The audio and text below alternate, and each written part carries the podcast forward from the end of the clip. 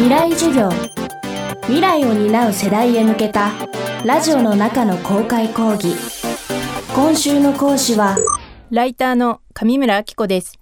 未来授業今週は世界で学ばれている性教育というテーマでお送りいたします。今週の講師は子ども世代と親世代の両方に向けて分かりやすく書かれた性教育の本。親子で考えるから楽しい世界で学ばれている性教育を書いたライターの上村明子さん。これまでユネスコが作成した国際セクシャリティ教育ガイダンスに基づいた性教育についてのお話を伺ってきましたがこのガイダンス性の問題がいわゆる生殖に関わることだけではなく文化歴史政治経済といった社会全体に関わることさらに人間の生き方の生涯に関わることを含んでいます。最終日の今日は性教育の世界的な最新の動きを学ぶことで得られる発見について上村さんと共に考えていきます。未来授業4時間目。テーマは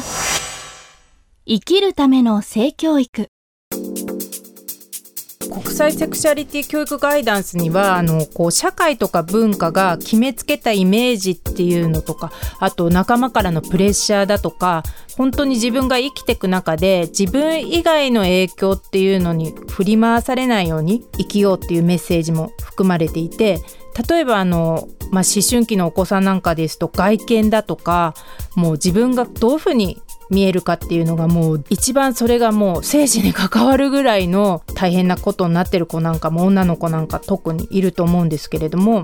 プロテクトギャンブルという会社の調査によると9割以上の日本の少女が自分の容姿に自信がないと言っていてそれってこう世界で一番なんですねその容姿に自信のなさで言ったら。で自信がない少女の半分はやりたいことがあっても自分の容姿に自信がないから諦めたって言っててなんでなのかなって言えばやはり容姿にこだわるってやっぱり自分じゃなくて周りが決めた社会が決めたことだったり情報っていうのがすごく影響してるんでそこのバイアスだとか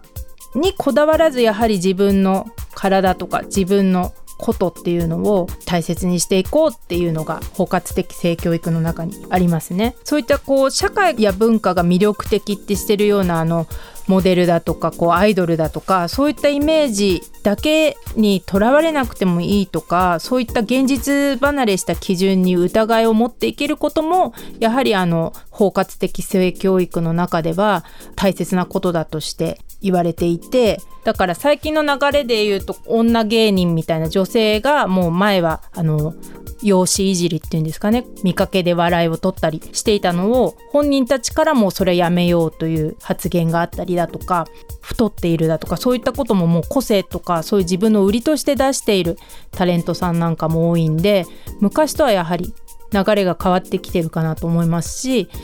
皆さんのそういうふうに変わるのは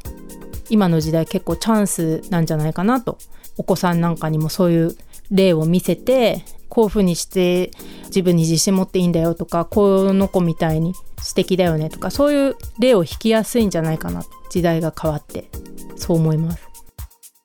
国際セクシャリティ教育ガイダンスで示されている包括的セクシャリティ教育。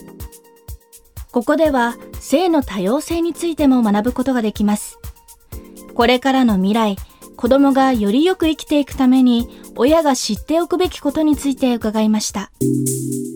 性ってまあ男と女があってみたいなことでもう思い込んでると思うんですけど私もすぐあの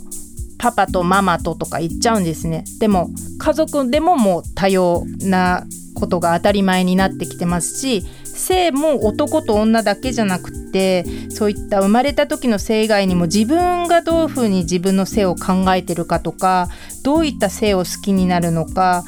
とか自分の性をどう表現したいのかといういろいろな要素が合わさるともう本当に何通りも生物学的な性だけでは言い切れないということが分かってそれをこの頃だと LGBT だっていう言葉も一般的になってきてますけれども LGBT 以外にもまだ自分は性自認性思考わからないっていう人もいますしあと性的魅力とか恋愛感情を他人に感じないという人もいますし多様性がもう無限大なんですね本当にそれが国際セクシャリティ教育ガイダンスはもうベースになってるんでそういう多様性に対する考え方を広げる上でも性を学ぶっていうのは大事だなと思うのがそういうところです。個人によってこんなはずじゃなかったとかそういった子どものセクシャリティに対するあのショックだとか感じるのはあるかもしれないんですけれどもやっぱり子どもがそういった時にどうやって自信を持っていけるかっていうのは親が情報でこういうとこをつながるといいよとか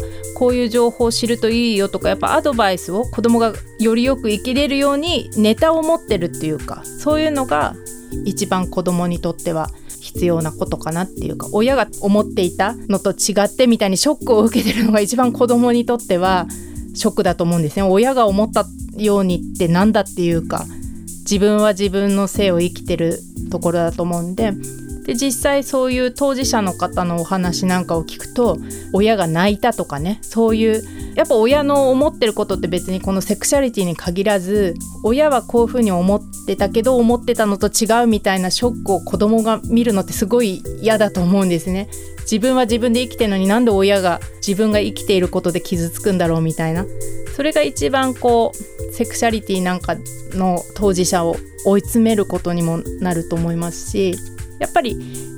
いろんな思いはあると思うんですけどとにかく情報をたくさん持っていて何かあった時には子どもたちにそれをシェアできるようにするというのが私はいい親なんじゃないかなと思います。未来授業今週の講師はライターの上村明子さん。今日のテーマは生きるための性教育でした。上村明子さんが構成を担当し埼玉大学教授田代美恵子さんが監修した親子で考えるから楽しい世界で学ばれている性教育は講談社から発売中です。未来授業来週は株式会社トーチリレー代表神保拓也さんの授業をお届けします。